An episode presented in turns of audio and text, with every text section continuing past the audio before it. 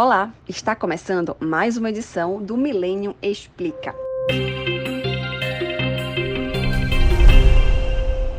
Eu sou Priscila Chamas e hoje vou conversar com o nosso especialista André Naves, que é advogado, mestre em economia e especialista em ciência política e em direitos humanos e sociais. O papo hoje é o agronegócio. Oi, André, obrigada pela sua participação. E eu vou logo para a primeira pergunta, que é o seguinte: a gente sempre escuta que o agronegócio é prejudicial ao meio ambiente, sendo inclusive uma das grandes causas do desmatamento, né? O que dizem. Mas você discorda disso, né? Qual é, é a sua opinião sobre essa crítica? Oi, Priscila, tudo bom?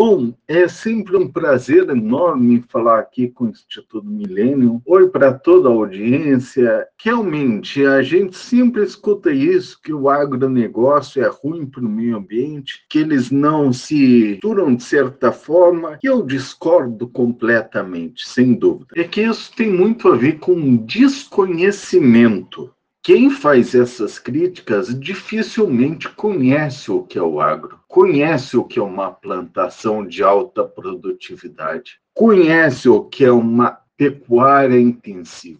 A gente precisa separar o agro do ogro e separar também o agro dos criminosos travestem de agro. Existem muitos criminosos que desmatam áreas, ocupam áreas, colocam meia dúzia de bois ou fazem uma cultura, culturazinha agrícola mais ou menos de baixíssima produtividade, somente para fundamentar um pedido futuro de regularização fundiária. Ou seja, a maioria daqueles que desmatam são grileiros, são criminosos. Nós não podemos pegar um setor econômico tão produtivo como o agro brasileiro, que tem as melhores práticas de sustentabilidade do mundo, tem as melhores técnicas de produtividade do mundo, que consegue aumentar sua produtividade sem desmatar um hectare sequer, sem derrubar uma árvore, consegue aumentar sua produtividade.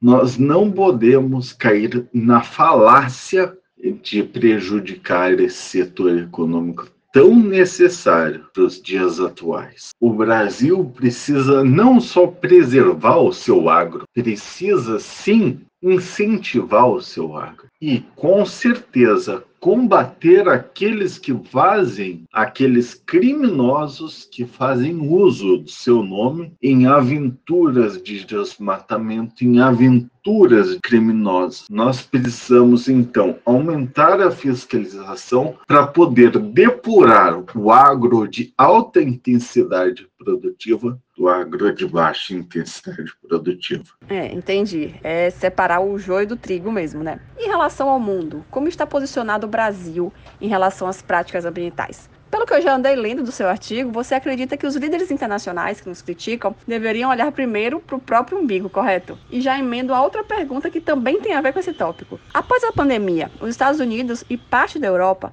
passaram a avançar nas áreas protegidas em nome do combate à fome. Por que, que o Brasil, que é um país muito mais pobre, não fez o mesmo? O Brasil ele está muito bem posicionado em relação às práticas ambientais face ao resto do mundo. O Brasil tem potencialidades que são difíceis de acompanhar. O Brasil está num local correto num momento correto. Tem também uma agricultura fruto de muito trabalho, muito estudo, muita ciência, conseguiu altíssimos níveis de produtividade. E o Brasil tem uma série de saberes tradicionais que podem ser e são aproveitados cientificamente para aumentar a produtividade. Cito como exemplos a integração agricultura, pecuária, floresta, a criação pecuária 777, técnicas de manejo de solo, de manejo de madeira, de manejo de cultura. Ou seja, o Brasil consegue, já tem inclusive uma das maiores produtividades do mundo, e consegue aumentá-la facilmente. Isso significa que o Brasil não precisa desmatar nenhuma árvore para produzir mais. O Brasil não precisa desmatar nenhuma árvore para produzir mais carne, mais grãos, mas alimentos em geral. E de outra forma, a produção brasileira, e eu me refiro aqui especificamente à integração lavoura, pecuária, floresta, a própria produtividade agro-brasileira já é casada com a sustentabilidade ambiental, o que significa que o agro impulsiona um ambiente sustentável. O agro impulsiona o equilíbrio ambiental. Quando você fala os líderes internacionais deviam olhar primeiro para o próprio umbigo para depois reclamar do Brasil, eu acho que eles estão olhando de uma forma cínica, de uma forma promíscua, mas eles estão olhando para o próprio umbigo, porque eles tentam de alguma forma, transformar, e isso é interessante, eles tentam transformar um certo protecionismo, porque o agro deles é extremamente menos produtivo do que o brasileiro, eles tentam travestir esse, esse protecionismo agro, agropecuário em medidas de proteção ambiental. Esse aí é um fenômeno do precaucionismo que a gente já conversava anteriormente. Ou seja, eles escondem o protecionismo deles com uma fantasia cosmética, com uma ilusão de proteção ambiental. Mas no fim, no fundo, eles não estão nem aí para proteção ambiental. Eles querem mesmo proteger os seus negócios. E os negócios deles são insustentáveis, são improdutivos. Os negócios deles são os verdadeiros negócios ambientalmente insustentáveis. Tanto é assim que vários países envolvidos, entre eles podemos citar os Estados Unidos, a União Europeia, tendo a Holanda em específico, estão avançando sobre áreas de proteção ambiental, áreas de preservação permanente, de forma aumentar a produção de grãos, principalmente de alimentos, em detrimento da proteção ambiental.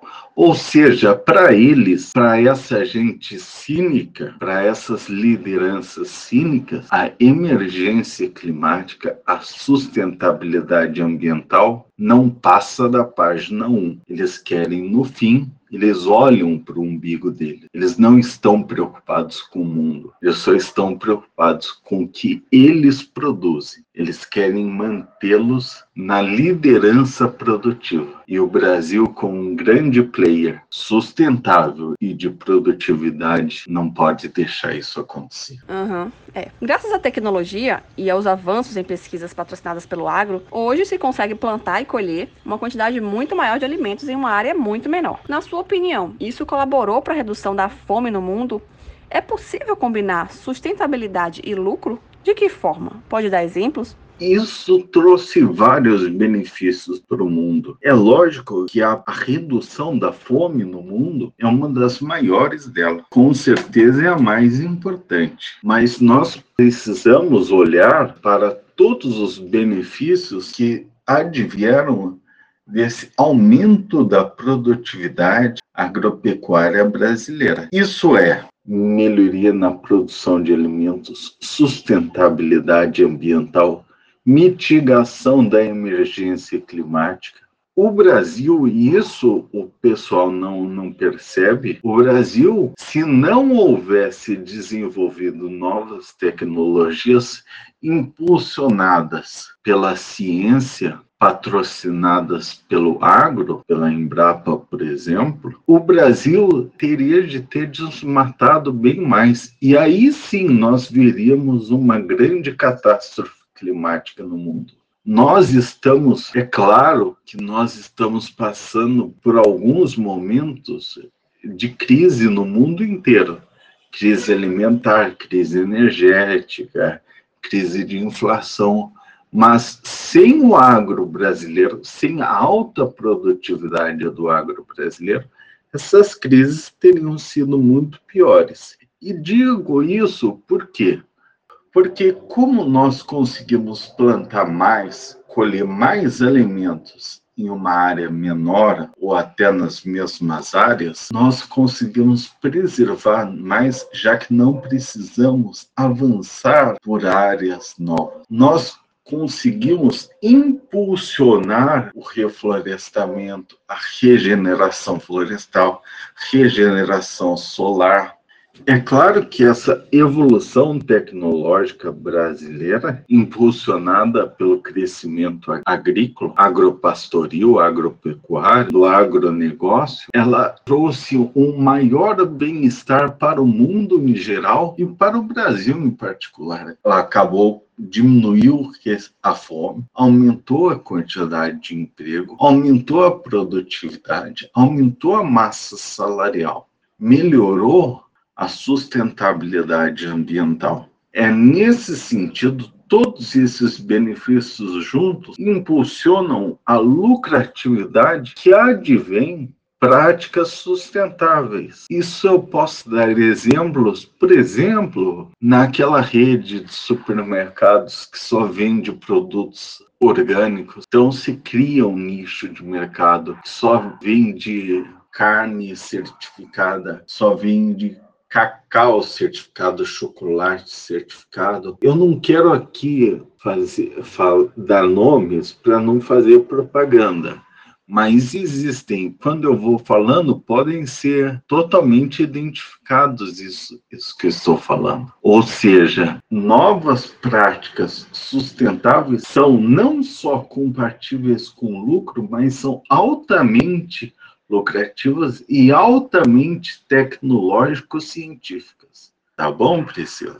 Tá bom. Você cita em seu texto que metade das propriedades agrícolas no Brasil estão preservadas, enquanto 50 milhões de hectares que estão fora de propriedades privadas estão desmatadas. Isso significa que o simples fato de ser uma propriedade privada, ou seja, ter um dono, já significa uma maior preservação? É isso mesmo. É isso mesmo. Existem, de alguma maneira, no, no Brasil e no mundo como um todo, a noção de que aquilo que é público, ou seja, aquilo que é de todos, não é de ninguém. Então, o pessoal trata com um certo desdém, com um pouco de lassidão, mas e aquilo que é propriedade privada, vamos trocando em miúdos, aquilo que tem um dono, costuma ser melhor cuidado, porque o dono busca preservar seus interesses e utilizar-se das áreas comuns para, para fins outros. Então, nós temos no Brasil claramente Claramente, isso aí é, é, de uma forma muito clara, muito evidente. As áreas de, de propriedade privada, as áreas de maior desenvolvimento econômico, são aquelas áreas que mais preservam. As áreas públicas, por outro lado, as áreas comuns, elas são degradadas, são desmatadas, são mal utilizadas, são subutilizadas. E eu mostro esse dado dos 50 milhões de, de hectares desmatados ou degenerados, porque se o Brasil quiser liderar ainda mais a sustentabilidade ambiental, basta, basta regenerar esses 50 milhões de hectares. O Brasil não só se tornará carbono neutro, mas carbono negativo. Isso é, ele se tornará vendedor de títulos de carbono no mercado internacional. E 50 milhões de hectares são a prova cabal como o Brasil tem o potencial, tem a vocação para ser a liderança ambiental do mundo, a liderança verde do mundo. Você fala também sobre a questão da energia verde. Que tipo de energias seriam essas? E o que, que falta para o Brasil aproveitar todo o seu potencial? Isso aí é muito engraçado mesmo, porque eu começo falando do agronegócio, eu vou mostrando como o agronegócio brasileiro é produtivo e é sustentável, é o passaporte para o futuro do Brasil. E vou falando de energia depois. E parecem duas coisas que não são conexas, mas elas são extremamente imbricadas, extremamente unidas. Além do Brasil já ter uma das matrizes energéticas mais limpas do mundo, e ter alta possibilidade de aumentar isso com energia fotovoltaica e energia eólica, o Brasil tem grande chance de ser uma das potências na geração de energia com os resíduos do agro, ou seja, produção de biomassa, de biogases, de biometano, inclusive querosene, bio, bioquerosene de aviação. Tudo isso feito a partir de dejetos agrícolas. E mais uma coisa, toda essa produção energética limpa pode impulsionar a produção do hidrogênio verde. Hidrogênio verde é a fronteira tecnológica do mundo para toda essa questão de carros elétricos, aviões elétricos, frotas elétricas.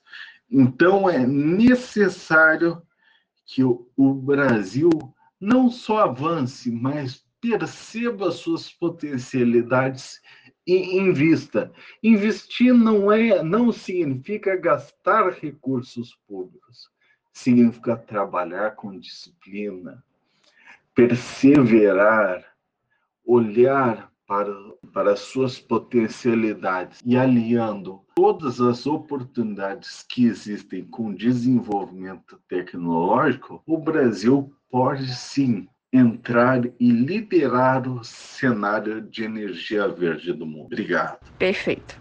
E com isso, a gente encerra o Milênio Explica de hoje, agradecendo ao André por suas explicações e convidando você que nos, nos escutou até aqui a nos seguir nas redes sociais e acompanhar todos os nossos conteúdos. Até a próxima!